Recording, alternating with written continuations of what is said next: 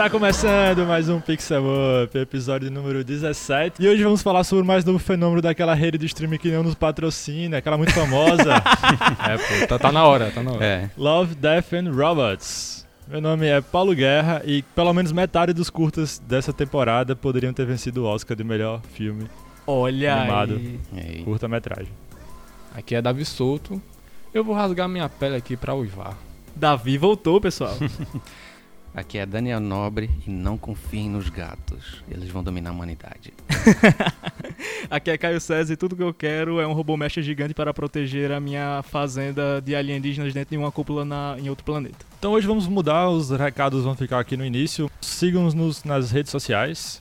Instagram, Twitter, Facebook, Pixelup, arroba Pixelup Podcast. Lá no Medium também, Pixelup Podcast. E mais alguma coisa? Eu sempre Sim, esqueço. É eu gostaria de fazer uma correção quanto a algo que eu trouxe no episódio retrasado, o de Black Mirror, que seria referente aos estágios cognitivos de Piaget. Que eu falei uma faixa etária completamente errada, fui completamente desprevenido. O Jorge basicamente virou para mim e falou: Ei, Caio, fala de Piaget aí. Eu falei umas besteiras lá, mas enfim, só fazendo uma correção. É, os estados cognitivos de Piaget se dividem em sensório motor que seria do nascimento até os 2 anos de idade, pré-operacional de 2 a 7 anos, operações concretas de 7 a 11 anos e operações formais de 11 anos até a idade adulta. Se você ficou minimamente curioso quanto esta loucura, dê uma olhada no vai episódio estudar, de né? Black Mirror. Ficou curioso, vai estudar, né?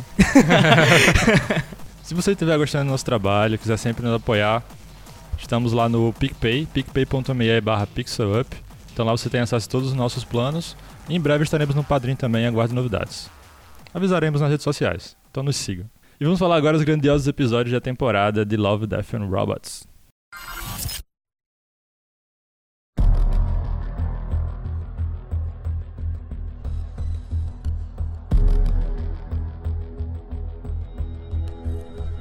Primeiro começar dizendo que surpresa, né?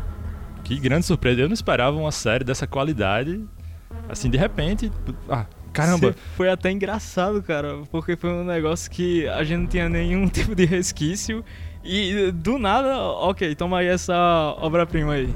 Toma aí de presente pra você, assim, do nada, de graça. É até um negócio que eu tava falando com o Davi um tempo atrás, quando lançou a segunda temporada de. de já falei Demolidor, Justiceiro. Justiceiro eu cheguei pra Davi e fez, cara, segunda temporada de Justiceiro tá no ar. Aí ele, o quê? Como assim? Pois é. Tava ele, fazendo? Eles não avisam mais nada, eles só é, eles jogam só pra gente. É, inclusive deixar um abraço pra França, que foi ele que chegou lá no grupo da gente e assistam isso aqui que é sensacional e. Verdade. É, foi todo mundo louco pra ver. Aí todo mundo viciou e pronto, tá aqui o episódio hoje. E o episódio que, assim, de cara, a ordem muda, né? O Daniel que conseguiu essa informação pra gente aí, a ordem Sim, é a aparentemente a... houve uma polêmica que é, o pessoal tava achando que a ordem dos episódios alterada de, de acordo com a sexualidade da pessoa. Que se a pessoa fosse homossexual, aparecia mais episódios homossexuais primeiro, se a pessoa fosse hétero, episódios héteros, mas a Netflix falou, confirmou que a ordem realmente mudava, mas que eles não tinham como obter esses dados da sua sexualidade, era, é, baseado em outra coisa, que é um experimento da Netflix. Então, aparentemente, tem quatro ordens diferentes. Eles não falaram é, o que é que define qual ordem você vai, vai ter, mas falaram que realmente existe, quatro ordens diferentes. Assim, eu já vi assim a conta de várias pessoas, certo? E é, pelo que eu vi, é realmente pode existir. Eu não peguei nenhum caso de ordem trocada, mas eu acho que deve existir uma ordem principal, que acho que a maioria das é. pessoas é. receberam, uhum. e eles devem, devem ter pego uma porcentagem do público que eles estão fazendo alguma experiência, sabe? Então deve ter colocado mais três ordens alternativas, tipo uma fatia de 20% do público que está fazendo aquilo e tal.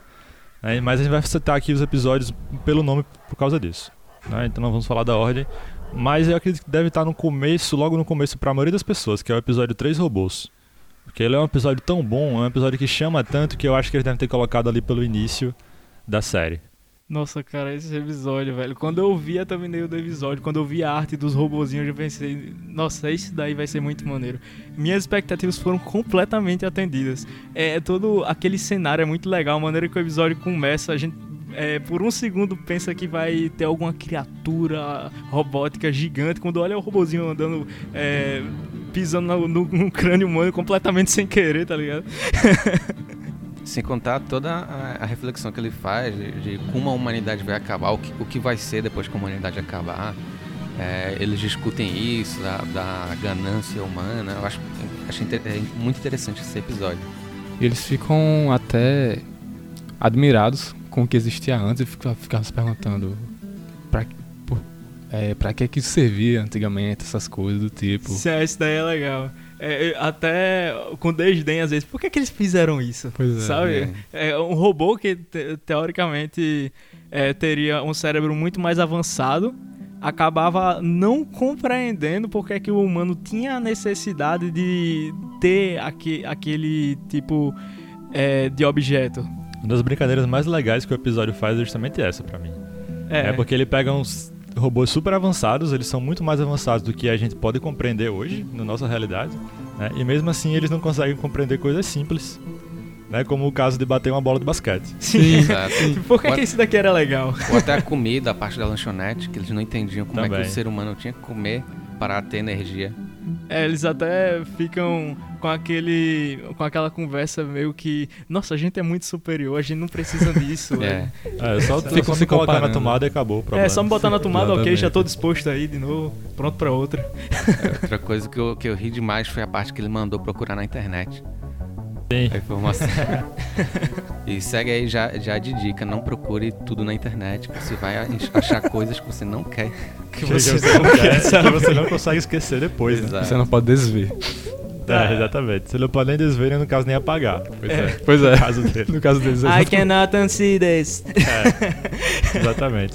E esse episódio ele traz muitas referências. O primeiro já trouxe, o primeiro que eu digo é o Sound's Edge, mas o Três Robôs ele já trouxe muitas referências e é mu- em muitos e muitos episódios a gente sente isso, né? Que é bem carregado de referências. E algumas que eu trago aqui, que eu quero até pedir ajuda de vocês. Logo na primeira cena que os três protagonistas do episódio são apresentados, de cara, o robô principal, né, o mais alto, eu lembrei do C3PO. É Também. como se fosse um É C3PO, verdade, tipo, avançado, né, tal, É bem verdade. tecnológico. Dá pra sentir uma referência ali, até um pouco no humor dele. Sim, cara, com certeza. Aí logo depois aparece o que seria a referência ao TARS, do Interestelar, Sim, sim. não é? É sobre Ele Faz sentido. Módulo de, de ironia e etc. É, exatamente, é total TARS. Já assistiu Interestelar? Já, já sim. Pronto, tem aquele robô que ele é meio um quadrado, que ele se move, né, um retângulo. Sim, é que é, ele tem como se fosse. Ele foi programado também pra ser irônico, né? Exatamente, É, tem, um- tem esse fator curioso nele. E esse robô triangular, assim, piramidal, ele é bem referência a esse do Interestelar. Só que o pequenininho eu não consegui pegar referência, alguém sabe? Ele fala que ele é um modelo de robôs babás, né? Sim. É verdade, fala cada um tem uma isso. função Ele- eu, diferente. eu venho né, de uma linhagem de orgulhosos robôs é, babás. Exato. E não deu muito certo, como você pode ver, não temos tantos bebês por perto. É, exatamente. Cara, E- que e triste, o- né, cara? Acho que a gente não era tão bom no nosso trabalho. triste. A Amanda acaba, eles ficam, meus bebês, que minha função, cadê? Tá É. É, nossa, tem isso. Mas ele não parece estar muito dele, triste, né? não. Ele parece ser É. o mais animado dos robôs. Pois é. Talvez fosse um trabalho bem. É. Vai que ele não gostava tanto da função dele. Pois é, eu não peguei referência, mas ele, eu achei o design dele muito parecido com alguns robôs japoneses que a gente viu por aí. É. Ah, eu tá, acho tá, meio é, é- japonês. ele é parecido justamente com aqueles robôs que já existem, aqueles robôs de, de limpeza, ou às vezes de, de cuidar das coisas, que Ah, tem nos aeroportos pra dar boas-vindas às pessoas. Sim. Eu acho que pode ser uma referência também ao Bimo do Hora da Aventura, que é um robozinho que fica com os personagens principais, é um robozinho pequenininho, tem o rostinho daquele jeito também, desenhado. Me lembrou bastante também o humor dele, o jeito dele de mexer o bracinho. Eu até procurei e não encontrei nada. Se você que estiver ouvindo aí souber, manda pra gente. E o plot twist do episódio, já me adiantando chegando nele, porque é, é muito incrível. Totalmente inesperado, com vários plot twists desse, Eu ri dessa série. Eu ri. O que, pensa aí um pouquinho, dou três segundos pra você pensar, o que aconteceria se você desse polegares opositores a gatos? Tic-tac, tic-tac, tic-tac. Pois é, é incrível, né? Tipo, se é o que muito se, se diz que o ser humano conseguiu se diferenciar porque ele tem o- os polegares opositores, né? Então, se você desse isso pra gatos, que são criaturas, com todo Predadores. respeito, traiçoeiras, São predadores, né? Com todo Assim, respeito. Eles só, eles só não, não caçam a gente porque a gente é maior do que eles. É só pra deixar claro. Não, eles são ficou- predadores. é, além disso, ficou bem claro que eles não caçam a gente porque eles precisam da lata de atum. Então depois que eles conseguiram os polegares opositores, pra que seres humanos? Exatamente. Então acabou. Legal que você fica vendo aquele cenário e fica imaginando, não, o que foi que aconteceu aqui? Foi um- uma bomba atômica, apocalipse zumbi, o que é que rolou? Era gato. Gato acabou com o mundo. Não, não só os gatos, né? Teve tudo aquilo que o robô lá explicou. é que o próprio a- ser humano também acabou. E né? deu a cereja do bolo que foi os gatos. Foi. tá, agora eu queria levantar uma reflexão acerca desse episódio aí. Queria que vocês embarcassem comigo aí nessa jornada. Pode, pode ir fundo, porque esse episódio é bem filosófico. Então, é, é colocado. É proposto pra nós três personagens completamente divertidos, com o objetivo também de tirar o foco daquela situação mórbida que tá acontecendo ali. Sim, verdade. Mas sim. vamos é, pensar criticamente. Olha o que aconteceu com o mundo. Não tem nenhum ser humano ali. E os próprios robôs falam que isso tudo aconteceu por causa da ganância do ser humano. Tem uma crítica social ali. E toda vez que eles entram no mérito de falar disso, eles fazem alguma piada pra deixar mais leve e eles saem daquele assunto sério. Então, é uma linha muito tênue ali que eles estão mexendo. Isso eu achei incrível, porque é um cenário completamente destruído, destruído, uma cidade completamente destruída, com personagens muito legais e carismáticos que não veem aquilo como algo trágico simplesmente porque eles não se importam. Pois é, Legal. eles não são afetados por É, aquilo. eles não né? são. Exato. Pra eles é só mais um, um acontecimento histórico. Eles como- estavam turistando. Os É, personagens como estavam robô- turistando. O robozinho É. pequenininho ficava falando o tempo todo, vamos se aventurar, não sei o que, vamos dar, olha- olhar mais cidades. Até tem até um diálogo muito interessante. Ah, Cara, você viu uma cidade, você viu toda já. Que já tá todo destruído. É, tudo igual, né? tudo igual. Pois é. Outro episódio bem legal que eu queria destacar aqui. A gente fez uma listinha, vamos falar mais ou menos de metade dos episódios dessa temporada, né? E outro episódio legal de destacar, acho que é o Boa Caçada. Eu quero um anime desse episódio e, e com várias temporadas e isso aí. É, esse episódio é, é um dos meus favoritos, não só por causa da animação é, muito boa, como o ambiente steampunk, que é. Eu, eu amo esse, esse tipo de ambientação. E no início do curta você não espera, né? Exato. É uma coisa incrível desses curtos. Acho da maioria dos curtos, mas esses É. curtos assim é muito incrível porque eles conseguem abordar temas complexos, passar em vários temas complexos, como a gente acabou de citar dos três robôs, né? E o Boa Caçada também. E em poucas cenas eles já conseguem avançar a história de maneira rápida, que precisa ser porque é um curto, afinal de contas, né? E sem perder a qualidade, né? Sem perder a profundidade, inclusive. Bom, é, o Boa Caçada foi o meu episódio favorito de todos. Eu não digo em disparada, simplesmente porque a qualidade de outros episódios também é absurda. Mas por uma questão pessoal, coloco o Boa Caçada no topo, principalmente por causa da dualidade existente entre magia e tecnologia, que eu achei incrível, inacreditável como eles abordaram isso de uma maneira muito interessante. A maneira que o protagonista é, descobriu a presença da magia nas máquinas é muito legal também. E a construção de- daqueles personagens, apesar de muito minimalista, você aceita ela completamente. Eu gostei muito do, do personagem principal, né? Da, da garota, né? Que sofria as transformações. E é interessante ver como ela lidou com perder toda a essência dela. Ela falando que quando é, as máquinas eram levantadas e os trilhos atravessavam as florestas, é, ela sentia a, a magia se esvaindo dela, de quem ela é, porque era quem ela é, né? Isso da magia é interessante porque o conto começa de uma maneira totalmente diferente, né? Estamos tratando ali de lendas japonesas, acredito, né? Esse episódio é incrível, em todo, em todo, do início ao fim. E uma coisa que eu achei interessante é que no início, o personagem principal, quando era criança, ele foi apresentado o misticismo do pai dele, né? Que ele, eles eram inimigos do que a, aquelas mulheres seriam. Eles meta- caçadores de, São caça- de, de espíritos. Exatamente, eles são caça- esses caçadores. Acho que foi a primeira vez assim que a. Não, ele teve noção, apresentado pela criança, pela, pela mulher quando era criança, que aquela verdade que foi intro- introduzida a ele não, era tão verdade assim. Exatamente, é aquele tipo de história que só tem a visão de um lado, né? Quando você conhece o outro lado, não é exatamente aquilo. Também a questão do tradicionalismo, né? Tem até uma parte que o personagem fala especificamente que, por um lado, ele até acha bom o pai dele ter partido antes de tudo aquilo estar acontecendo no mundo, porque ele simplesmente não ia compreender o que estava acontecendo. Foi uma inovação tecnológica súbita e rápida. É o famoso temer o desconhecido. Sim, É a mudança de geração, né? também. É bem grande e a gente vê isso acontecendo na vida real o tempo todo. Exatamente. É. E o personagem principal se, adaptou muito bem. Muito bem. O cara virou um artífice, pô. É, É. ele é. Foi um prodígio, né? Foi um prodígio, foi um prodígio. Não era todo mundo que fazia aquilo que ele. Autodidata. É, o- Ele começou bem da base, né? Tipo, coisas simples de- do maquinário dos trens. Aquilo a gente pode chamar de é. steampunk? Aham. Eu- Pode eu- se chamar, eu, pode eu se chamo chamar. de steampunk. Mesmo sem É porque é, ter. fuma... é porque é a base de. de é, Vapor. Vapor. eu falo fumaça, mas é vapor.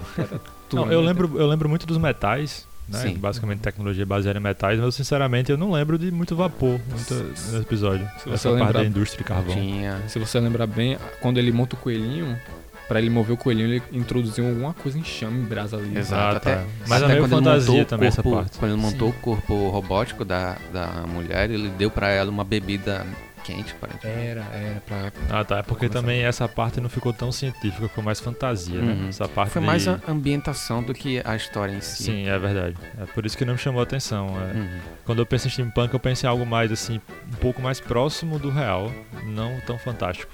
Sim, não, mas tem essa, essa é, ramificação fantástica do, do steampunk. a gente vê aquelas criaturas, né? O, o samurai lutando contra elas, inclusive caçando. Aí a gente pensa, ok, é isso, essa é a proposta do episódio. Aí o episódio faz, "Ah, não, tem mais coisa aqui. twist. É, aí insere um Em menos de coisa. 15 minutos, né? E Incrível. a É. gente aceita. A gente se de isso que eu boa, acho incrível, a gente, ok, é, eu aceito isso no universo desse mundo, apesar de que já tinha sido mostrado é a questão da magia, sabe? Esse é um daqueles episódios tão completos que parece um filme de uma hora e meia. Se você parar pra verdade. pensar que no início ele é uma criança que tá lá caçando com o pai dele, depois ele vai pra cidade, se torna um adulto, ele aprende a se destacar na profissão que ele tá fazendo, né? De Uhum. construtor, Ele é mecânico. explorado na mecânico. profissão, aí É. aprende a. Exato, aí reencontra a, a- a personagem dele que encontrou no começo e ela já passou por um bocado de problema, ele Exato. ajuda ela, eles têm a redenção. Nossa, tudo isso em 15 minutos, cara. Eu assistiria uma hora e meia, tranquilamente. Não, dá um anime, é como vocês falaram. Dá um é, dá um anime completo e Dá. expandindo isso daí. Dá Porque sim. é bem interessante. E, e é o que eu quero ver é um, um- mais um episódio, não desse universo em si, mas desses animadores. Ver o, o que, qual outras histórias eles podem contar. E ao mesmo tempo também tem umas coisas bem bizarras, né? Porque o, o que a personagem sofreu, o que, o, o que ela passou é muito bizarro. Cara, diga aí, você de primeira é introduzido ao mundo como um ser místico, vem todo o maquinário, a revolução meio que industrial da época, e você vai perdendo aquela magia e você tem que dar seu jeito pra sobreviver naquilo. E do meio pro final, a gente vê que ela vai sofrendo várias injustiças por causa do colonialismo da época e tudo. Todas as mudanças que vem acontecendo A soberania local. inglesa sobre os chineses. né? Sim. Não, é. Tem umas coisas bem pesadas, principalmente porque a gente já começa tomando um tapa na cara com aquele gore do. É, do samurai arrancando É pesado, né? mulher. É, Pesado, a série né? toda é mais 18 e todos os Sim. episódios É. deixam claro por que que é mais 18. É, esse episódio também, pra mim, ele também trouxe um pouco da reflexão de meio que uma metáfora de como que a tecnologia ela pode acabar matando a cultura. Sim, cara. Então você tem toda aquela cultura, aquelas lendas e tal, e vem a tecnologia e atropela tudo isso.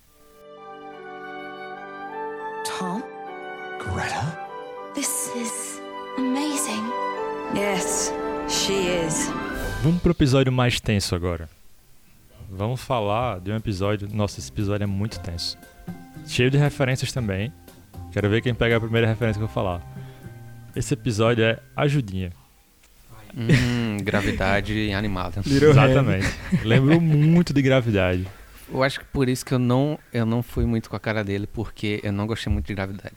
Eu também não gostei Caramba, tanto, não. A gente tem que conversar depois aqui. Eu não É. assisti isso. gravidade, então pra mim foi de boa. Pra, pra ele foi, foi. Já vou contra Paulo aqui, que o Paulo vai me bater daqui a pouco, mas Não, não, dos tudo bem, cada eu um tem mais, sua escolha, mas eu menos pode conversar gostei. depois. Sim, foi um dos episódios que eu menos gostei, justamente por eu- porque eu achei ele um, mais uma adaptação animada do Gravidade. Exagerado também. E não, é, nem foi nem, nem muito exagero, mas aquela Mas é- coisa que o Gravidade teve em duas horas, ele tentou reproduzir algo muito, muito parecido. Então não viu muito uma inovação, algo, algo que eu não tive, nunca tivesse visto.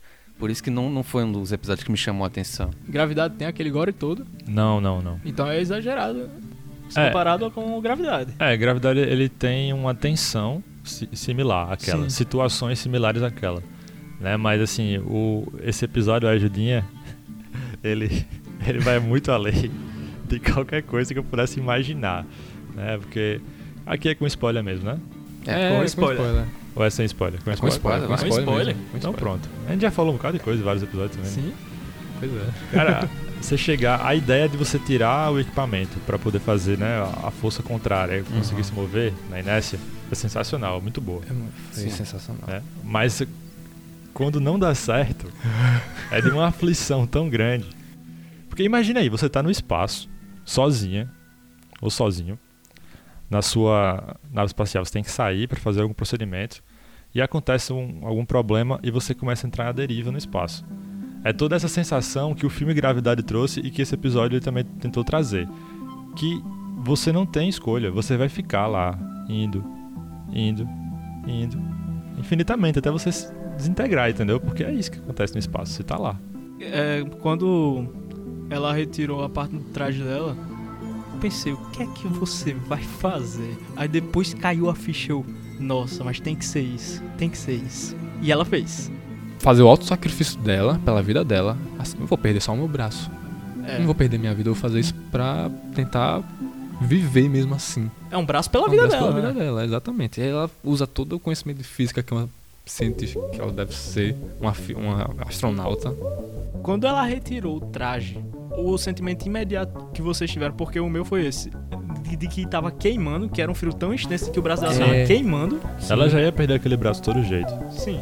Então o fato dela arrancar o braço ali não foi, foi surpreendente, foi visualmente Inacreditável. aqui. é, desagradável, né?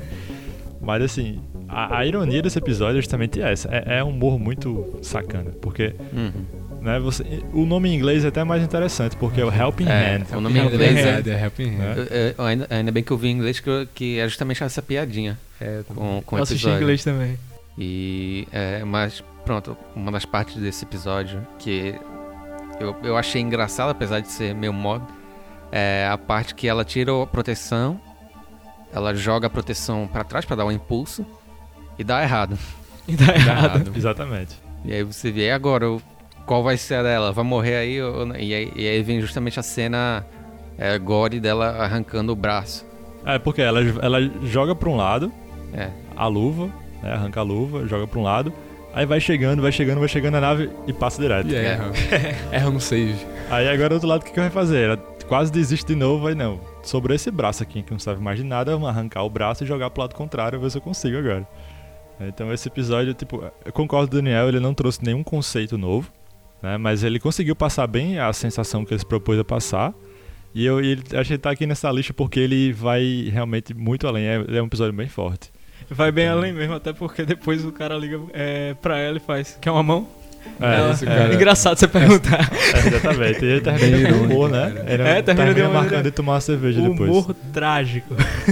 É a vida dela, cara, tá ligado? É. Ela É, conseguiu, melhora. ela conseguiu. Tá, tem que estar feliz mesmo.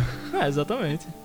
Aproveitando a temática espacial, vamos falar, meus amigos, de A Fenda de Áquila. Por que não? Esse episódio é tenso. Tenso.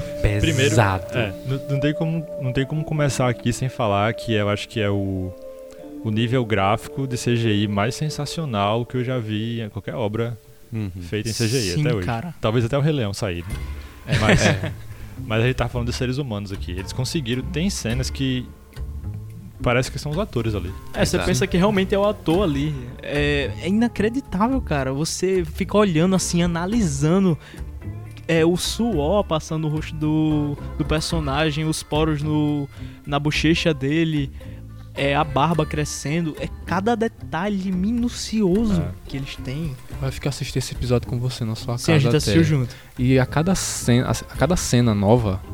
Netflix ali, and Chill, né, David? É. é, e a cada cena nova que a gente ia vendo, claro que a gente ia observando o contexto, toda, toda a o roteiro assim do- da, anima- da animação. Mas a cada cena a gente sempre ficava, olha esse CGI. A gente ficava observando Sim. sempre cada detalhe. E assim, esse episódio não é só CGI. Eu acho que ele tem o, o roteiro mais complexo de todos os episódios do, do Love, Death and Robots. É, é muito incrível. Ele mexe com não dá pra falar viagem no tempo, mas como é a viagem. Sabe, sabe Interestelar, que eu vou citar aqui de novo, né? Sim. Né? Você tem, tá viajando na velocidade da luz, então você tem a passagem de tempo relativa e tal, então ele break com tudo isso. Talvez até com dimensões diferentes. Eu acho que não, mas tem, tem aquela coisa do, do Interstellar que é aproveitar um buraco de minhoca pra ir muito longe no universo. Bem Star Wars também, isso, né? E também bem Cowboy Bebop, Sim. que quem assistiu tem essas coisas. Eles têm justamente esses portais de entrada e um portal de saída, e você tem aquela, aquele cálculo da nave para você sair exatamente no, no canto certo. E como, como o Atlas Rift representou muito bem, qualquer erro no cálculo, mais minúsculo que seja, como é tamanho, tamanho magnitude, anos de luz de distância, então um, um errinho, um, milésimo de, de erro causa em, em vários anos de luz de, distância, o que aconteceu no episódio. Esse aí é um, um tema de ficção científica que eu acho bem interessante, que eu gosto muito. Então, Exato. assim, esse é um meu episódio favorito. Caramba, tipo aquele. Não queria chegar ao final, não, mas vamos falar. Como ele constrói a história. Né? Então, você tem uma viagem normal que aparentemente vai dar tudo certo. O cara entra lá na. Um detalhe que eu quero trazer é quando ele entra na câmara de. de, de adormecimento. De descanso. Hum. Não sei se chegou a, a falar o nome daquilo, né? Eu Mas- acho que sim, mas agora pra lembrar. Em parte do episódio eu, ach, eu já desconfiava que aquilo era uma simulação, porque ele falava, é, sabe como eu gosto dos contos, né? Tipo, uma canção de Nená pra mim e tal. Uhum. Então Sim. eu imaginei que ali a IA que estivesse fazendo tudo aquilo, né? Então durante parte do episódio inteiro, talvez eles quiseram manipular a gente a achar que realmente era a IA que estava fazendo aquilo. É, outra coisa que eu queria trazer aqui são os personagens e como eles é, são desenvolvidos e que depois a gente descobre serem apenas projeções é, criadas pra ele. Né? Que na verdade aqueles personagens não estavam ali, os companheiros dele, né? O cara que. Acho que o Davi foi até engraçado. Eles estavam. Eles estavam, os Eles companheiros estavam. estavam. Mas depois não mostra na, na Mostra visão. Eles dormindo. É, eles dormindo. Tanto é que é, a visão não afetava a companheira dele, aquela mulher. Que ela, assim que ela acordava do sono, ela via a realidade como era. Por isso que ela gritava: Olha, abre os olhos, ela não é quem você pensa que é. Exatamente. Nossa, cara. Eu falei que era complexo. É É nossa, é porque. não, é porque eu tive uma linha de, de interpretação completamente diferente. Isso é interessante, isso é bem legal. É, eu, eu acho que a complexidade da obra torna-se evidente quando uma pessoa entende algo e outra entende outra coisa por outra linha, sabe? E elas duas assistiram a mesma coisa, entende? É, quando isso é pensado pelo roteirista, sim, mas quando isso acontece por acaso, não. Não, mas eu acho que foi pensado porque era muito. Não, nesse caso eu também acho que foi. É mas porque algumas eu vi coisas eles da, daquela forma, na minha cabeça eles já estavam mortos. Foi, foi a impressão imediata que eu tive. Mesmo lá no início, quando a gente vê que eles estão entrando na câmara e vão viajar. Não, ali eu Não, vi ali que era era real. Ok, beleza. Mas depois, Depois é do mostrado a- a- toda aquela versão destruída e eu vi eles mortos. Na minha interpretação, eles nunca estiveram interagindo depois de terem saído daquelas câmaras. E tudo ilusão. É, pra mim também. Pra mim, depois daquilo, a, a, a menina era coisa da mente do cara. Não que a- ela, a mente dela tivesse conectada com ele, alguma coisa do tipo pra avisar. Eu achava, eu achava que era coisa da mente do cara. Tá vendo? Duas interpretações diferentes para o mesmo conteúdo. É, na minha opinião, o que aconteceu ali, eles nunca chegaram a acordar. O único momento em que ele chegou a acordar é aquele momento que ele tá todo Não, só exatamente. o ele, osso ele só, tal, ele só cabelo acorda grande ali. e tudo. Ele só acorda Não, é, ele só acorda ali, eu também. Exatamente. também. Mas a questão que até o Daniel falou é que tanto mesmo que você imagine que foi o IA, uma IA, ou foi aquela criatura, o que Daniel falou, que eu concordo com ele, é que ele se baseou apenas naquele personagem, nos conhecimentos, de alguma maneira ele consegue pegar os conhecimentos, os pensamentos daquele personagem e criou uma ilusão perfeita para ele, Sim. não para o outro. Então, se até mesmo se na- no pensamento daquele personagem, se o outro acorda, então ele interferiria na, em toda a mecânica que estava sendo montada. Mas realmente É, é, é aberta várias interpretações. Legal que todo mundo ficou se olhando aqui agora, tipo, com a cara de confuso. Mas, é- mas é isso aí, essa, essa linha de pensamento mesmo. Eles têm o- os, entre os três, é, justamente a, a mulher que eles acordam, ela enxerga, consegue enxergar que é uma simulação, cons- consegue enxergar que não é na realidade, porque é, é tudo baseado na mente do, do- do principal. Aí é que tá, uma dúvida minha. Porque no final, quando ele acorda, Uhum. aquela mulher já tá morta. Ela tá dormindo, tá lá Tá dentro da, da câmera, não mostra. Não, no final, quando tá tudo destruído, estão todos mortos. é Pois como é. se tivesse sobrado só ele. Vamos continuar no espaço, ou talvez não, na Terra distópica.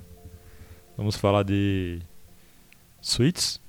Ou em português, proteção contra aliens. Nossa, essa bem- daí foi a minha abertura. Aquilo Bem- parece um- um planeta distante, não? É um negócio divertido, né? Parece um É. outro planeta, assim. Não, mas é, mostra no final do episódio. Mostra se você viu como outro planeta? Interessante, eu imaginei que fosse tipo a Terra, só que meio destruída e com campos de força de proteção, coisa assim. Eu imaginei que a Terra já, já foi destruída e que eles foram obrigados a migrar pra outro lugar porque eles já fizeram É. besteira o suficiente na Terra. Pode ser, Eu pode acho que, tipo também. assim, os fazendeiros, é, o papel deles é justamente cultivar é, comida e tal pra mandar para os terráqueos. Essa foi meio que a minha visão. Essa mas- foi mais longe ainda. É. Mas aí que tá. O cara, o principal pelo menos, falou que ele. Ah, cansei da. Meio que ele cansou da vida passada dele e quis ser fazendeiro, alguma coisa do tipo. É meio Era- que ele serviu. é, como se ele tivesse militar. servido como militar, né? Ter aprendido a, a andar no meca e tal. Esse é o, o Hank que você tá falando? O Hank. Nossa, o Hank é muito maneiro, velho. Que é massa. Esse é um episódio muito fácil de expandir, né? Porque ele deixa muitas pontas soltas, é, ele tro- trouxe um, um conceito bem legal. E de tantas pontas que ele deixou solto, dá pra juntar e montar um- uma série assim completa de 12 episódios tal. Uma história bem interessante. É, concordo plenamente. Eu acho que isso pode ser desenvolvido, inclusive, o antes de tudo aquilo acontecer. Pode ser contada essa história. Eu até imagino como isso poderia ser contado, com trechos de como aquilo já está acontecendo e trechos do passado, com alternâncias, pra é, levantar aquela curiosidade, tipo, como é que isso aconteceu, sabe? Aí explicando aos poucos. Tem até algumas séries nesse modelo. Por outro, por outro lado, eu acho que, é, apesar de é, seria legal falar como aconteceu, eu não concordo que, que deva ser explorado, porque pra mim o intuito da série não é explorar essas histórias assim, é só contar uma história isolada, sem falar muito do universo, deixar a- o como aconteceu na cabeça do, do espectador. Sim, sim, o objetivo desse- dessa série inteira, desses contos, é justamente esse. Só que alguns contos são tão bons É. que não tem como não ficar Você aqui pedindo mais, uma, uma expansão disso, entendeu? Uhum. Eu posso falar a minha teoria disso tudo? Diga aí. Vamos concordar numa coisa, pelo menos, algo muito ruim aconteceu ali Foi. pra fazer com que os seres humanos se, eh, se vejam naquela situação. Não sei, cara. Sendo no planeta. Não, com certeza. Com Não certeza. sei. Porque o planeta. Beleza. O planeta Terra pode sim ter acabado. Sim. Mas e se os caras não tinham mais. Não, não tinha mais aquele querer de estar na Terra e queria só ir pra outro lugar, outro espaço. De- impossível. Você ia querer sair Não sei, da cara. Terra pra poder ir pra um lugar onde você eh, a qualquer segundo da sua existência pode ser atacado e ter sua garganta mordida É, enquanto você falando- dorme. Eu não tô falando de ser atacada, mas tem muita gente que tá querendo ir pra Marte aí. É. Então, E mais, será que aquelas criaturas já existiam naquele planeta? Ah, não sei. Eu Acho- eu eu acho muito viajado já. aí. Foi isso que me, que me levou a crer que era um outro planeta que não, que não fosse a Terra. Porque no final, quando você vê a- o zoom out do, do planeta, você vê justamente é, as barreiras são outras fazendas Sim. e não existe nada além das fazendas. Então, exato. na minha visão, aquilo é um planeta que é perfeito para o cultivo de alguma coisa. E sendo que ele tem aquela, aqueles monstros. E por causa disso, a humanidade meio que colonizou esse planeta e, e, é, utiliza isso. E utilizou essa técnica de combate para essas ameaças. Não, então. É, eu vou dizer porque não tem sentido. Tem pessoas incapazes de lutar ali dentro. Tem crianças ali dentro, entende? A família do. Então não tem sentido exatamente por isso. Se fosse alguma ação, algum tipo de projeto, algo como isso que vocês estão defendendo, é cada cidadão por metro quadrado ali deveria estar apto a levantar as Teria que armas. ser um militar. Tem né? que ser um militar. E é isso a minha teoria e é isso que eu defendo. Todo mundo ali teria sido escolhido a dedo e, consequentemente, levou as famílias pra lá. Eu continuo Né? achando que a Terra tá na merda e eles conseguiram é se proteger É ali. É isso que eu imagino. Mas sim, a gente sabe que o Henk é militar e os outros, pelo menos, são. tem conhecimento militar. Um, os outros Sim, fazem cara. mechas. Sim. A esposa. As esposas têm conhecimento tecnológico de, de, analisar como é que tá as barreiras e tal. Então. Não sei, Exato. uma família aí de, de militar, alguma coisa do tipo. Eu acho que é justamente os militares é, escolhidos é, que vão pra lá e trazem suas famílias. Que nem acontece no. no- é, quando um militar sai de um estado para outro, ele vai com a família junto. Acontece isso já. É, nesse caso seria bem mais extremo, né? Ir pra outro planeta. Ah, esse é um dos contos que dos curtas que eu acho que traria melhor uma expansão do que outros. É justamente porque ele deixou muita coisa sem estar explicada. E se você for pegar a história dele em si, não é uma história assim tão tão genial, tão profunda quanto outros. É mais uma aventura, né? Uma proteção, uma rola de ação assim. Um cenário em que a Terra poderia estar ok ne- nesse, ne- nesse, nessa, nesse curta é que a Terra poderia ter avançado tanto tecnologicamente que não sobrou nenhum espaço mais para desenvolver a agrícola, Certo. certo? Ter o desenvolvimento da agrícola. E aí, soldados que já serviram, sabem utilizar a meca, são enviados como colonos para esse planeta. Ok, aí eu da Terra. aceito. Nesse caso em específico eu aceito. Foi assim que porque eu imaginei. a maneira que você tinha falado anteriormente Uhum. me remeteu muito àquilo, ah, eu quero ir pra outro planeta, Não, porque não eu dá. quero, Não, entendeu? Não, não dá. Mas o que eu, o Nesse que caso eu aí é fui- que eu fui contra. O cara tá rigoroso. Tá. pelo episódio pareceu ser algo. pareceu ser algo voluntário, mas algo heróico talvez, porque. Justamente pelo diálogo do, do Hank. Que é, ah, porque eu fui me, me inscrever pra ser fazendeiro. Ele falou Porque- inscrever. não, não escrever, mas é porque eu, eu escolhi ser fazendeiro. É, assim. não, eu, eu lembro disso. É, realmente, isso daí dá, Então. dá bastante credibilidade. É. É, dá pra levar que aquela profissão lá, que são os fazendeiros A daquele questão planeta, da, no- no- tipo, o cara ser nobre e É. querer fazer aquilo. é uma escolha. É que o cara deve estar fazendo isso pela humanidade. Tom, Greta? this is amazing. Yes, she is. Vamos falar agora de outro episódio de ação. Um que eu acho até mais interessante do que esse que a gente tá discutindo agora, que é o 13, Número da Sorte. Desculpa, pessoal, mas eu não gostei de 13. Deixa eu desculpar não, bicho. São 18 episódios, se o cara for gostar de todos. É, É, não Ó, dá. 18 episódios. Quem gostar aqui do episódio do Hitler, sério, desculpa aí. Agora eu peço desculpa, porque não tem Não, condição. é. Não tem realmente- condições, não. Não, não tem condição. Não tem condição. Eu tava até vendo um vídeo no YouTube, eu não vou lembrar agora o canal, desculpa aí a, a referência. Desculpa a pessoa da referência. Mas ele, ele é americano, é, não vai nem saber que tô citando ele aqui agora. Mas ele, ele fez uma análise de cada um dos episódios, certo? certo. Uhum. Aí quando chegou no episódio do Hitler, ele fez. O Hitler morre seis vezes, próximo. É isso mesmo, é isso mesmo. Muito legal isso aí. E nem é algo bem trabalhado como Hitler morre. É, mas não vamos falar dele não. não vamos, falar não. não, vamos falar, vamos falar. 13, número da sorte. É um episódio legal. Um episódio que traz um, um conceito assim de.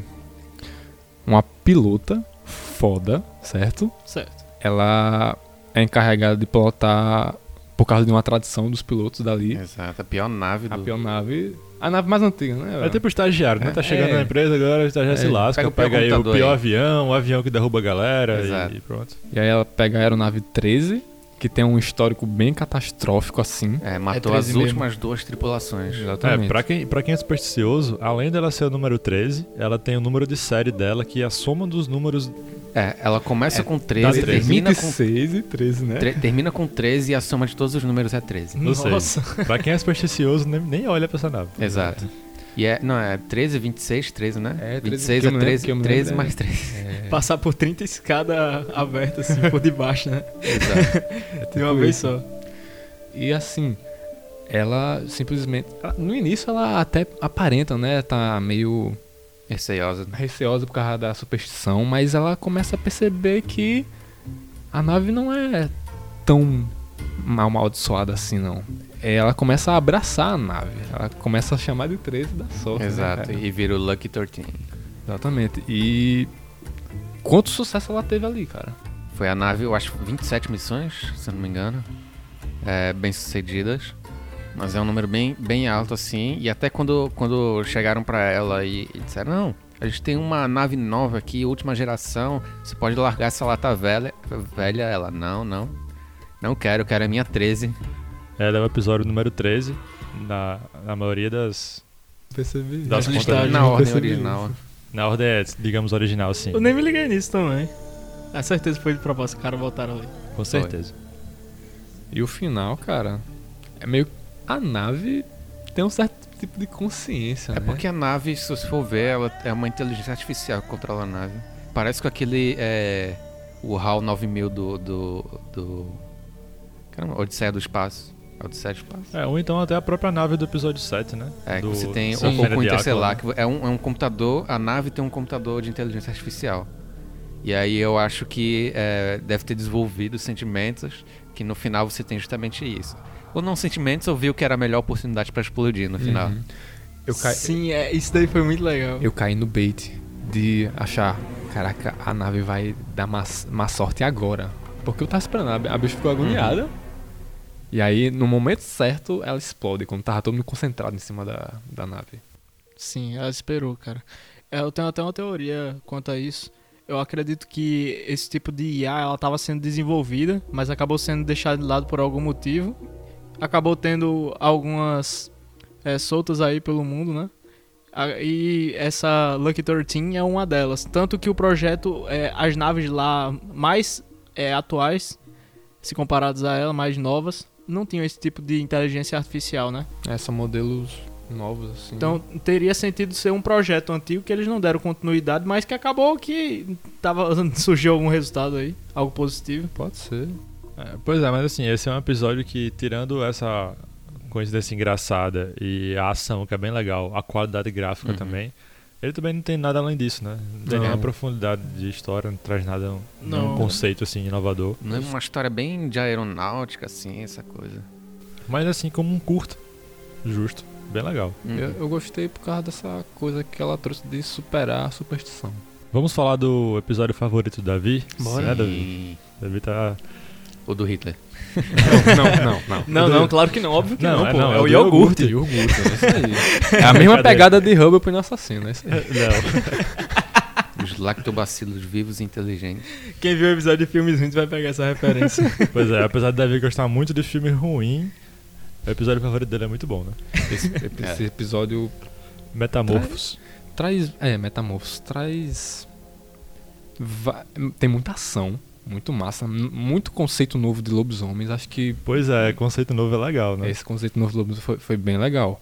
Que eles aparentemente têm um controle quando eles estão na forma transformada. E o conceito deles se transformarem é genial. Um negócio que eu gostei muito também é o preconceito. Não que eu goste de preconceito, mas. Não, é, mas é, é, foi retratado. retratado. É, Uma exatamente. coisa que eu gostei muito foi o preconceito. Não da É, maneira ruim. é, é, Os cachorros imundos. Cachorro. Não, mas, mas foi, foi muito Foi bom bem eles- retratado. é. Lobisomem bom e lobisomem morto. Justamente quem, quem tem é, amigo ou, é, ou parente no exército sabe que é um, um- o bullying é forte. Eu achei que você ia falar assim que tem amigo parente lobisomem. Não, quem também tem amigo parente lobisomem Aquele- sabe que é, que é igual. Aquele seu sétimo tio, assim. Exato, sabe que tem que botar ele pra dormir fora de casa.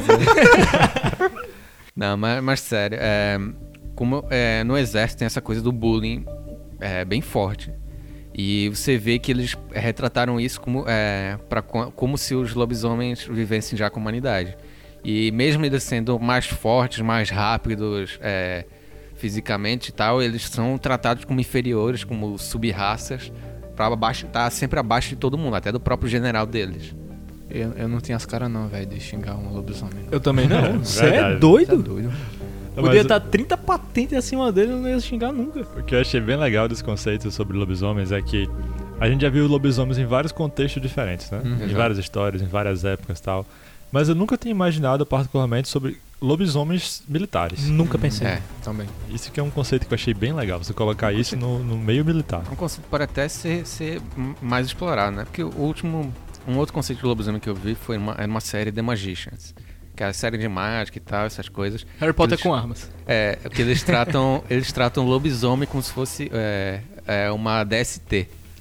Meu, Deus. Que assim, é, é a pessoa é, através do sangue e tal, então se você é. Meu Deus. Ele é considerado uma DST também, mas não chega aí zoado, nesse ponto cara. de militar. Nesse, inclusive, se essa coisa de, de militar é, me leva a aquela série da Netflix de, de que mistura os seres mágicos com os seres com a Terra, que eu esqueci o nome, do Will Smith. Do Nossa, Ah, Bright. Bright. Bright. Bright. Que Eu acho que ele Parece pegou é a essência de mal, Bright. Essa daí é ruim. Desculpa, eu sou. Ele, ele pegou a Gente. essência de Bright e fez bem feito. Foi. Que, é- que a, Pronto. a Bright teve aquela coisa, ah, seres místicos com a realidade, na, na- tal. Mas ele Usaram pegou isso, seres orcs lá, místicos, né? e fez do jeito que era pra ter, se- que é, ter sido feito em, É. em Bright. Só entrando um pouco, não aprofundando tanto também, porque não é tão o tema, mas o que eu fico angustiado com Bright é que é uma ideia que tinha como ser legal, cara. Se, se pensado direito, se executado de uma maneira legal, tinha como ser maneiro aquilo. Sim, nesse episódio são apresentados dois irmãos de matilha, assim podemos dizer. O início já começa foda, cara. Que é meio que os caras são, são apresentados foda. Todo- todos os soldados ali estão com colete, estão bem, arma, tão bem armadurados, assim, digamos, armamentados. E os caras estão só com um colete à prova de bala no peito, certo? Calços. Descalços, tá ligado? Achei isso engraçado. Braços É, a nus. gente aprende que lobisomens não usam calçados, né? Exato. É, É, nem Na- uma cena Na do... frente do pelotão. que eu acho que ah, eles iam até destruir a bota correndo. Então, achei isso inteligente. Porque eles vão em velocidade tão grande. Que eles iam é, simplesmente destru- É, destruir é. a bota. Ou então sair do pé. É, Ah, não precisa. Mil fatores aí. E mais, eles se regeneram o tempo todo, uma queimadura ali da, daquele Só solo essa árido. cena, só essa cena do início já foi melhor do que tinha o ovo todinho. Não, não vamos citar. não vamos citar isso. Não vamos Nossa, esse conceito de lobisomem é muito melhor do que o de Tim Wolf. Eu concordo um pouquinho. Se bem que ele tem uma pegada. É, eu me recuso a comentar aqui. É, não, não, não, também, não, não, eu quero. não- não- é. Polêmica. Mas digamos que eles têm duas formas, possamos dizer assim. Eles têm uma forma meio controlada, ainda assim, humanos. Humanos. Tipo, eles podem mudar o, a- o olho a- quando quiser, eles têm um olfato aguçado. Mudança tudo. parcial e total, né? É, exatamente. Eles têm essas duas formas. E aí passou a impressão de que é doloroso pra eles mudarem. A regeneração também, que ele leva um tiro no começo e regenera num instante. É. Eles E um- são usados como escudo, né? Na Sim. formação, É, vai um na eles frente, um são- lá atrás é, pra Exato. tomar bala mesmo. Ah, E Uma até- impressão que eu tive foi a de que em briga de lobisomem, se não matar, se você não matar seu adversário, é o mesmo que nada. No outro dia ele já tá pronto pra briga de novo. Exato. então por, você que, mata ou então por isso que no ataque que teve ao, ao pelotão do, do irmão do, do principal, é, ele até fala que o primeiro a ser atacado foi o lobisomem. Porque é justamente essa coisa de você se livrar logo do perigo, de quem pudesse defender. E até como o Paulo, o Paulo lembrou, é, ele sempre tem um na frente e um atrás. Isso é meio que, que coisa de lobo, né? É, mati- exatamente. Normalmente, em uma matilha de lobos, o alfa vai atrás. desculpa. O alfa vai atrás pra vistoriar todo o esquadrão dele na frente. Basicamente funciona mais ou menos assim. Que eu tenha visto- biologia com que eu Davi tenha- solto. que eu tenha visto em algum documentário sobre lobos. Eles têm duas funções assim no, no pelotão, que é além de servir como escudo, como o Paulo tinha falado, eles servem como uns sensores também, cada um já escutando e, e sensorial, né? Vai, já, já vai escutando e farejando o que tem na pela frente. É, eles estão em sentidos muito apurados, né? E vem a, a maior realidade que em, em um mundo com, com seres místicos, eles vão ser usados para a guerra. Sim. Sim. Sim. E outra coisa bem legal desse esse episódio, além da qualidade gráfica, indiscutível também, Sim, dado parabéns. é verdade. as transformações, né? Davi até falou falar rapidinho sobre isso, mas, nossa, que maneira interessante de se transformar, né? Você começa, pelo, pelo que eu observei, você começa transformando pelas mãos, as garras vão saindo da mão. A primeira coisa do lobo que sai assim, pra ele poder começar a rasgar a pele dele. É como se a pele virasse uma carcaça que ele prende ele. Prende ele da, da transformação do lobo. Ele tem que rasgar pra sair. É, então, não necessariamente. É, teve uns que não rasgaram. Aí o protagonista, que tava em uma situação que ele precisava se transformar, ele mesmo saiu rasgando pra acelerar o processo. É porque ele se transformou ali já em combate. Combate. Sim, é, ele ele tinha era que ser rápido. E era uma contra penalidade dois. Era. E ele tava Aí contra ele saiu dois. se rasgando. Nossa, eu achei isso daí bem visceral mesmo. Um negócio bem. Bem bestial. É. Porque a, a transformação em si já passa muito a ideia. Tipo, com sucesso de que é algo doloroso pela expressão do personagem. E imagine você, além de ter de suportar aquela dor, ainda sair se rasgando todo. Nossa, eu fico agoniado. É, esse aí é outro episódio que eu queria uma expansão. Também. Queria. Muito, muito, muito, muito. muito. Vamos continuar na guerra, continuar militar. Vamos. Guerra secreta. Cara, Hum, legal. Que CGI também. né, É, que velho? CGI. Esse aqui eu acho que ele tá mais aqui por causa do CGI. É. Eu acho que é o que mais se aproxima do Fenda de Aquila. Talvez seja até mais difícil pela, pelo contexto com que eles estavam lá. Eles têm muito mais cenas abertas do que o Fena de Akla, né? Uhum. O Fena de Akla ele foca mais em, em rosto, em expressão tal, o que é muito difícil. Eu acho que é um dos maiores desafios, né, do CGI. É complicado. Mas o Guerras Secretas eles focam muito em, em planos abertos. E Isso. aqueles cenários em CGI estavam magníficos, cara. Sim. Tava Bem mesmo. feitos. Sim, apesar da história não ser é, das melhores do- Isso, não é não. do- de todos. Mas ela traz. Não, ela é uma Tem, história boa. tem um pequeno plot na história. Mas é, dentre o- o- as melhores histórias de, de Love, Death and Robots, ela não tá no. Eu não considero ela no topo. Uhum. Assim, ela tá ali na metade, assim, mas é, a animação e toda o, todo o visual desse, é, desse episódio realmente coloca ele lá na frente.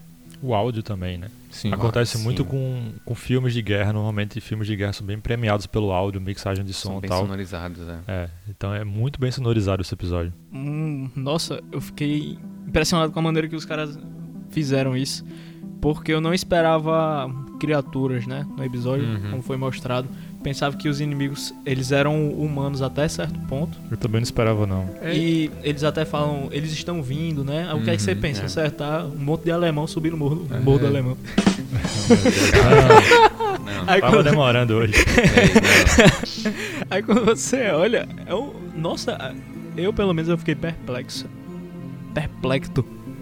Porque Como? Você ficou o quê? fiquei perplexo. Porque do nada começa a subir um monte de bicho e fica, meu Deus, Meu. o que é isso? É, um negócio que eu achei legal nesse episódio também foi que, assim como o, o do Metamorfo, ele vê essa coisa de magia no mundo real. Que é justamente eles fazem. Ele explica como é que surgiram os monstros, que é. Foi a partir de um ritual satânico lá do, do general, que deu muito errado. É, de novo, seguindo o mesmo, o mesmo argumento. É, em um mundo com, com magia ou com seres místicos, eles vão ser usados pra guerra. Tem uma pegada bem ocu- ocultista, né? Ali Tem, tem. também. Eu acho bem interessante. Que tem muita obra aí us- usando o ocultismo em época de guerra. Que é bem. Eu acho bem bacana também. O que me interessou foi justamente essa parte ocultista Uhum. e também a todo o CGI bonito. E eles iam utilizar tudo aquilo. É, óbvio, eles já sabiam do risco, né? Mas deu muito mais errado. Eu acho que a pior estimativa possível que eles haviam pensado. Mas sim, eles, apesar disso, colocaram na balança quiseram arriscar pra utilizar aquele poder maléfico como o poderio militar, né? E deu no que deu. Além do que eles falam, eles sabem que é uma cagada deles e eles querem resolver entre eles mesmos pra não espalhar pro mundo que, que eles Sim. fizeram é, besteira, que tudo, todo aquele mal foi culpa deles. É, mas como quase todos os episódios dessa temporada, final feliz pra quê, né? É. É, pra quê? Ah, sobreviver um deu bom. Não existe final feliz, no É, máximo só- agridoce. É, esse episódio na ordem original, na ordem, não original, mas na ordem principal, digamos assim, da Netflix, seria o último. É o É, último, 16 minutos, né? Sim. Eu acho que é o mais longo. É um dos mais, não sei se é o mais longo. Mas é uma ótima maneira de encerrar, Isso. né? Sério. É justíssimo. Só que no nosso caso não vamos encerrar porque falta mais um episódio. Deixamos por último aqui. É, Era do Gelo. Cara, Sim, isso é tão Black Mirror. Cara, esse episódio é. O que é? Eu não gostei desse episódio nem um pouco, mas. Nem como é? eu. Falem aí. Eu gostei, cara, é porque. É o episódio onde Davi tava, né? Davi tava na geladeira, que a Tá na gente geladeira. passou seis episódios. Meu Deus. Em outra dimensão. Passou uns seis episódios de Pixel Up aqui sem gravar com a gente, tava naquela geladeira. Tá Davi. na- Eu acho que é justamente o, o episódio que você pode comparar com Black Mirror, porque é o único episódio live action. Que é, é o único episódio que eles utilizam atores mesmo pra. Eu gostei de observar a evolução da uma, de uma, uma população ali concentrada no, na- no freezer da Sim. geladeira. Uma Evolução até um certo ponto que você fica. Pra onde foram, tá ligado? Pra mim, esse foi o episódio mais Black Mirror possível É, pra mim dentro do Love, Death and Robots. É, é muito Black Mirror o jeito que eles fizeram isso, sabe? É, e é o único episódio gravado. é, Com, com atores, né? Com atores, é. Quer dizer, tem vários com atores, mas não atores tem. humanos. É, né? sem Atores CGI humanos. na cara do É. ator, deu pra entender, né? É meio que uma metáfora ali pra como se fosse a evolução da própria humanidade também, né? Exato. E eles ultrapassam isso, aí depois eles regridem, É, aí começa tudo de novo. Então tem todo aquele Esse- ciclo e com- tal. É, Mas exatamente. é, é outra Cara, coisa. eu acho que isso acontece na, na vida real. Começa com medievais, né? E tal, vai evoluindo. Acontece guerra, a gente vê a explosão lá na geladeira. Eu É, achei muito é. legal aquela cena, Acho cara. legal que como passa muito, muito rápido dentro da geladeira, é, o pessoal que tá dentro observa o que tá lá fora muito lento. Então tem uma hora que eles estão olhando assim pra dentro e os caras construindo a torre. Quem são esses dois idiotas olhando pra gente? Não, eu até imagino que é, tiveram pessoas ali naquele mundinho que acreditavam que eram os deuses deles, né? Ficaram o tempo inteiro olhando assim. eu- Acho que dura 24 horas o ciclo, né? Mais ou menos. Um- é um, um dos episódios. Eu não, não é que é um, um dos meus favoritos, não, não tá entre meus favoritos dele. Até porque esse conceito já não é novo, esse conceito de ter um universo dentro de algo. Eu acho que o Rick and Morty já fez isso. Sim. O melhor, Simpson já inclusive. fez isso. Eu acho que é, é um conceito. Deve, deve ter algum filme, algum livro antigo que fez isso e, e eu não tô sab- é, puxando a referência, mas é, não é algo novo e é, para mim eu, eu dou muito mais valor a, a conceitos novos do que esses. Então, cara, você foi um pouco injusto quando você disse que os Simpsons já fez isso, porque os Simpsons já fizeram tudo, né? É, os Simpsons estão há 30 anos. Não Tudo você pode metade das imaginar. coisas, pelo menos. O South Park até brinca com isso, falando, tipo, com uma mesa de roteirista lá no desenho, falando, ah, já tive uma ideia muito legal pra um episódio, não sei o quê. Aí o outro cara vai e chega e faz, não, cara, os Simpsons já fizeram, tá ligado? Como deve ser difícil criar coisas novas. É, esse episódio é um dos mais aclamados da temporada, pelo que eu andei olhando por aí. Uhum. Gostei, Eu não gostei consegui dele. aceitar muito o motivo, por quê, mas. Né? Ah, tem episódios muito mais legais, cara. Tem, tem, É, mas esse é um dos mais falados. Esse, o, o primeiro lá, que é bem violento, inclusive. Vou fazer algumas menções honrosas aqui pra encerrar o episódio. Qual é, qual, são- qual é o episódio mais que a gente não citou? Que vale a pena ser citado? Droga, Zima Blue. que vale a pena ser citado. É, o Zima Blue aí, Daniel. Defenda Zima Blue. Defenda Zima Blue. Zima Blue é muito bom. Não, ele não é, ele não é um dos Eu- eu melhores, gostei- eu ele não é um do dos po- melhores, mas ele, ele tem aquela coisa de a filosofia do Zima Blue toda de inteligência artificial, do que é arte, Ah, tu É. acha que ele critica bastante a arte também? também. Porque o cara chega lá e Ele faz um, critica- bota um quadrado ele azul, criticou- isso é uma arte Isso incrível, é, isso é muito, foi muito uma crítica à, à arte moderna que a gente estava até falando um dia desses. Que é, ele, é, o que eu vi é que ele é uma inteligência artificial que entendeu o que a humanidade é, vê como arte e reproduziu aquilo ao, ao extremo.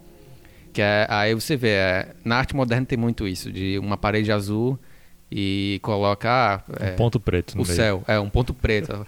Isso tem muito é, no conceito. E, e esse, esse, você é revelado no final que ela é uma inteligência artificial, que é um robô, e, e você vê que ele explorou isso ao máximo da humanidade. Ele fez de tudo isso um evento, cada vez maior, cada vez é, melhor, assim, entre, entre aspas, né? Justamente para ter mais audiência. Você vê que, que na apresentação final dele teve muita gente para assistir. É, eu vou até com essa questão da relativiza- relativização da arte, né? Acho que é um assunto um pouco polêmico, mas a gente inclusive discutiu isso essa semana, foi uma discussão bem legal, muito maneira. E eu acho que um dos pontos altos da discussão pra mim foi um negócio que eu falei, que eu posso mastigar uma caneta e dizer que é uma metáfora para o meu coração partido e chamar de arte. A, a arte, a- o, o, o problema da, da arte que até esse não um problema, mas o que você vê hoje em dia é que é- o conceito de arte tá- é tão aberto, tão extremamente aberto que ju- justamente qualquer coisa pode ser considerado arte. É, é mais o significado do que do que a obra em si. E esse episódio do Zima Blue eu, eu gosto dele o Zima Blue traz isso muito ele bem, explicou isso. Ele ele fez. é, eu acho que as obras dele eram ba- baseadas na, na, na obsessão das pessoas. De ver que, que no final as pessoas não estavam nem aí pra, pra é, o que ele fazia, e sim porque era ele que estava fazendo. cara. Sim. Era, é, tá tudo no artista e não na obra. E no final foi basicamente o- a obra final dele foi um, um suicídio assistido. Que ele se matou na frente de, da, da população de fãs dele, de todo transmitido em, em rede nacional, rede mundial no caso. Ok, Zima Blue foi, é, Foi justo. justificado, né? Ha. Eu gostei dele, eu gostei dele. Agora, sabe o que é arte, sem dúvida? Aquele, a arte do episódio número 3, que é o The Witness. A testemunha. Ah, Sim. testemunha. É feita por É. uma, a mesma galera ali que fez o Homem-Aranha no Aranha Verso. Dá pra, É dá pra muito bem perceber. feito. Pra quem assistiu ao Homem-Aranha no Aranha Verso vai perceber que o, o estilo do design é bem similar ali. É basicamente igual, né? Não, então, é, como o Paulo falou, a arte é muito interessante. é, principalmente quando a questão da onomatopeia, né? Porque quando alguém bate a porta de carro, alguma coisa assim, é, aparece lá É um pou, um splash, né, Justamente sabe, no- na no- tela. Achei isso legal demais, cara. Um diferencial muito É, interessante. justamente do, do. Como o Paulo falou, do, do Homem-Aranha no Aranha Verso. Que é como foi a mesma equipe, dá pra entender é, o porquê eles fizeram isso, reproduzindo. É, Sim. tem muita inspiração no, no estilo quadrinhos, né, de bis. E também eles mantiveram aquela mesma textura sensacional que tem no filme, né? Exato. Porque você consegue, um lado da tela, no mesmo frame, você consegue ver uma imagem quase real. Do outro- ao mesmo tempo que do outro lado ele vai ficando mais desenhado, chegando até ter um, um- uma textura de quadrinhos. Então é bem interessante isso daí. Achei bonito. É muito bonito. Então foi isso, discutimos Love, Death and Robots. Esperamos mais curtas, mais episódios no futuro. E agora vamos, antes de encerrar, para não encerrar diretamente, temos um. Voltar com um novo quadro da gente, vamos? Vamos! Então vamos voltar com um quadro que a gente fez um tempão atrás, alguns episódios. Sim. E agora ele tem nome. Yeah! Qual é o nome, Davi? Qual o XP da semana?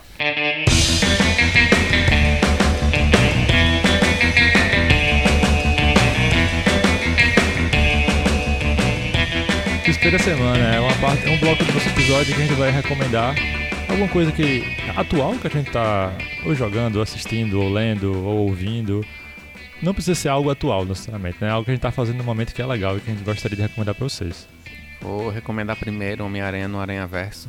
É, com certeza. Já começou assim, chutando Já a porta. começou chutando balde. Nossa, Já era que, que a gente comentou agora da, dos animadores e quem não assistiu tem a obrigação de assistir, porque se mereceu o Oscar de, de melhor animação. E, e eu arrisco a dizer que merecia o de melhor filme, em geral. Merecia estar concorrendo, pelo menos. Exato. Sem dúvida. Só que, sabe, a academia ela tem aquele preconceito, né? É, Com animação. Com animação é difícil. Até hoje só Bela a Fera e Toy Story concorreram, eu acho. Vou recomendar aqui um joguinho, um joguinho que eu comecei a jogar no celular mesmo. Bem Ih, atual. joguinho de celular. E- E aí, vai, vale me não? convença, me convença. É Brawl Stars. É um. Brawl Stars. É um jogo que tem vários campeões. Eu, eu é chamo ele Brawl de, de Brawl, de porradaria mesmo? lutadores, é. Eles. Cada campeão tem uma certa habilidadezinha. São vários mapas com modos de jogos diferentes. É uma arte bem cartoonizada também, bem legal. Gostei. E aí jogando online? Com... É jogando online. é jogando online. Mas é sempre online, você tem a opção de jogar sempre, sempre online. Você pode ter um clã, pode chamar, tipo, jogar com seus amigos e tudo. Então mas jogar sem internet não rola. não rola. É, Mas é aquele online que tanto faz quem tá do outro lado, né? Porque você não tanto faz quem tá do outro lado. É o online É. que você só vai ter um adversário você sabe que não é um. A CPU ali contra você. É um jogador. Sim. Só isso que muda, basicamente. Sim. Não tem muita interação. Não. Então eu queria recomendar Um Estudo em Vermelho, Sherlock Holmes.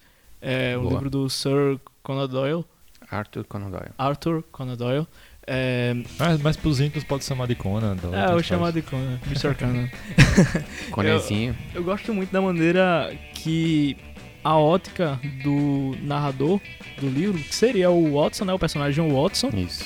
ele consegue meio que mesclar tudo que ele quer passar é, pro leitor através do Watson. Isso é muito legal, cara. É, não é só o Watson ali, é o próprio Arthur falando com você, apontando é, as coisas, a admiração que ele sente pelo próprio personagem que ele criou, inclusive. Que o Sherlock Holmes é um personagem muito legal e complexo. E cuzão. Também. ele é babaca. Não tem como deixar de falar isso. Ele é bem babaca. É, mas a gente continua gostando dele. Mesmo ele É. sendo dessa. É isso aí que você falou do Conan Doyle, eu ia falar. Ele é o Watson, basicamente. Eu sempre achei. que Ele é o Watson. É, ele é, cara. Então, o fato de, de ser o Watson que escreve os livros e tal, isso não é coincidência. E, o Estudo em Vermelho é um livro sensacional, é o primeiro do- dos romances. É realmente um- uma, recomendação maravilhosa. Se você gosta de leitura, se você gosta de suspense, de investigação, Sherlock Holmes não, não tem como. Não, vocês querem ter noção como o livro é bom? Eu me senti pessoalmente culpado por não ter lido antes. Mas eu isso é acho que verdade. é a primeira vez que isso acontece comigo. Eu já dei várias broncas, né? Porque eu nunca tinha É, realmente. Vou falar uma recomendação também, que estão me impressionando aqui agora. Não, não, é eu, tenho, eu tenho mais uma queria assistir. Todo mundo olhou pra Paula aqui. É, me jogar aqui na vez, tá, tá, agora é minha vez. Não, mas peraí, Davi, tu disse que tinha outra? Sim, eu tenho mais uma X- XP que eu ganhei nessa semana, que é um HQ chamado de Os Leões de Bagdá, que é foi lançada pela Vertigo. O, o- o escritor é Brian K. Vaughan. É uma história de quatro leões, um, um grupo de leões, tipo um leão macho, um filhote macho também, duas fêmeas, que vivem em um zoológico e quando Bagdá foi bombardeada, o, zo- o zoológico foi meio que. Os animais zoológicos foram libertos, digamos assim. E aí meio que animais em cativeiro vão explorar o mundo ao redor deles. Mas é, é pelo, é pelo ponto de vista dos animais? Do ponto de vista dos animais. Então, os animais mas tem- conversam tem entre diálogo? si. Aham, os animais conversam entre si. E é uma história muito bacana, cara. Muito bacana. É, eu fiquei interessado nisso aí. velho. É interessante, cara. Madagascar. É, Mas tem um cômico aí também. tem um certo cômico do filhotinho. É, parecia ah, meio do com- pesado quando tu contou, não é? É pesado? É, tem, tem pesado, é pesado. Ah, falar, é pesado. Mas É, tem um mas- certo cômico de animais mesmo que a gente não espera que tenha. Ah, Tô jogando dois jogos que eu- ultimamente que eu acho tem que recomendar, são muito bons. Não são jogos tão recentes. É, um deles é o Assassin's Creed Origins, que era uma franquia que eu já tinha desistido dela. Assassin's Creed. Eu, eu assim. pesado. Não, eu tinha desistido já, que é aquele negócio, tá lançando o jogo todo Sabe. ano, não tem inovação. Hã? Sábio. É, mas assim, o Origins tá me fazendo voltar a gostar, ter interesse pela franquia. Hum, Eu joguei o Unity há dois anos atrás. meus Né? Pois é, teve muitos problemas e tal, mas ele é um dos jogos mais bonitos da franquia Assassin's Creed. A ambientação na França e tal, bem legal. Né? Aí, ok, joguei o Syndicate, que eu achei interessante, mas não trouxe também nada de novo. Não sei a protagonista feminina, que é legal, mas não foi o suficiente pra alavancar bastante a história, né? Aí eu tinha desistido da franquia e tal. Aí o Caio jogou o Origins um tempo atrás e eu lembrei que ele Sim. tinha falado bem do jogo. Aí eu, não, não vou, não, não vou, não vou. Aí eu peguei uma promoção aí, já acabou, infelizmente a promoção já acabou, mas Cara, não me arrependo, nem um pouco. O Origins ele tá me fazendo voltar a ter interesse pela, pela franquia Assassin's Creed, principalmente por causa do- das novidades que tem de gameplay, de combate. A história do protagonista em si tá um pouquinho melhor trabalhada que os anteriores. Ela não chega a ficar tão bem trabalhada quanto a do Ezio, mas é, eu acho que tirando o Ezio é o melhor assassino que tem. Eu gosto muito do Bike também. Aham. E o gráfico, a ambientação tá muito incrível. Não, eu sou um, um grande fã do Egito Antigo e foi inexplicável jogar o Assassin's Origins. Inclusive, quando o Paulo veio falar comigo, eu, cara, você tem que jogar, velho. É muito bom, é é questão de conhecimento também. É, o, o jogo ele traz muito conhecimento, cara. E a gente sabe que aquele conhecimento ele é verdadeiro, sabe? É, a questão dos deuses, da cultura, como as, é, as civilizações elas se comportavam, tudo é muito interessante no jogo. Pois é, o jogo ele te traz muito conteúdo histórico, que é, é bem legal. Agora, se você tá procurando é, a história do Assassin's Creed em si, desista. Tá? Essa Sim. parte eu não recomendo. Porque a história é muito besta, eles insistem naquele ânimo e tal, não sei o que. Esse jogo até tem menos isso. Então, o legal do Assassin's Creed, queria a Ubisoft, se estiver ouvindo, alguém da Ubisoft, por favor. o legal do Assassin's Creed não é o Animus. Não é essa tecnologia que vocês inventaram pra fazer esse contexto da história. O legal do Assassin's Creed é a história em si. É, É te o colocar. É te colocar lá vivendo os com personagens e com situações que a gente estudou e que conheceu na história. É, Então isso que é legal do Assassin's Creed. né? Então o Origins ele tem um, um pouco mais disso, porque tem pouco Animus, e é bem legal. E o outro jogo que eu comecei há pouco tempo, mas já tenho coisas muito boas pra falar, que é o Shadow of the Tomb Raider. Que é um jogo bem legal, ele foi desenvolvido por outra empresa, é, não é o mesmo da primeira e da segunda, mas eles mantiveram a qualidade, até tá um pouco superior, e eu acho que a história tá bem mais madura também. Então a Lara, ela tem um, problemas bem maiores assim para resolver e a personalidade dela tá melhor trabalhada, principalmente os personagens secundários ao redor dela. A Então, Lara é a minha personagem favorita, personagem feminina favorita de Pois todos é. os jogos. E você talvez goste da profundidade assim que eles deram nela no, no Shadow of the Tomb Raider. Ela, ela sempre foi rasa mesmo. É, tá um pouquinho melhorado nisso aí. Não tô falando que vai ter muito. Tô, Aham. tô na metade do jogo, pra Sim. menos. Né? Mas dá, dá pra sentir que realmente tá, tá por aí. E esse jogo, outra coisa desse jogo que é muito bom, muito, muito bom mesmo, é a ambientação. Como tá bonito a Amazônia peruana. Porque parte do jogo se passa na floresta, na ah, selva. que legal, cara. Tá, tá muito legal. E assim, pra mim tem um plus. Se você tá ouvindo isso, você também já foi pra lá, pro Peru. É uma coisa assim que você realmente vai lembrar de vários pontos lá. Se você visitou Cusco e tal, se você visitou Machu Picchu, você fala, caramba, isso aqui é totalmente possível, né? Assim, entre aspas. Então, traz boas memórias, então tá muito, muito bem feito. Então, Shadow of the Tomb Raider e Assassin's Creed Origins é, o meu XP da semana aí, se você puder jogar. Então é isso por hoje. Espero que vocês tenham gostado do episódio. Mas já, bro, eu ia gravar mais. É, Lembre-se de mandar um feedback positivo ou negativo. A gente gosta de receber críticas construtivas. Indique o podcast para um amigo. Como a gente sempre costuma dizer aqui, às vezes isso é muito mais gratificante é, pro nosso trabalho do que o próprio apoio financeiro mesmo. Você gostar ao ponto de indicar para outra pessoa, a gente fica felizão com isso. Aí estamos bem regulares agora, toda quinta-feira, já sabe. Tá lá no feed. Pode, pode esperar, meia-noite e cinco, meia-noite e dez já tá aparecendo. E esperem grandes projetos à frente. Valeu. Valeu. Valeu. Hoje tá acabando só porque Caio quis, eu queria gravar mais. é, próxima semana a gente tá de volta.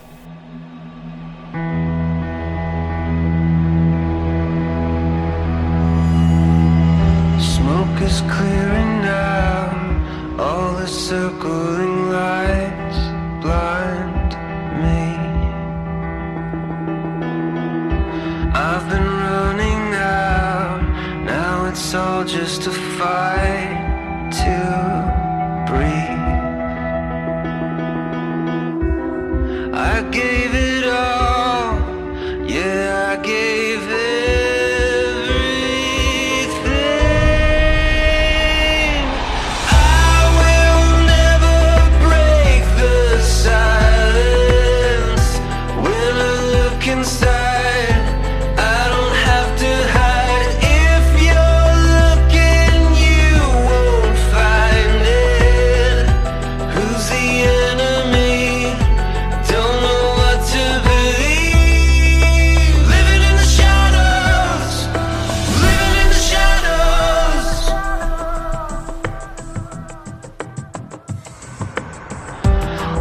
breaking through.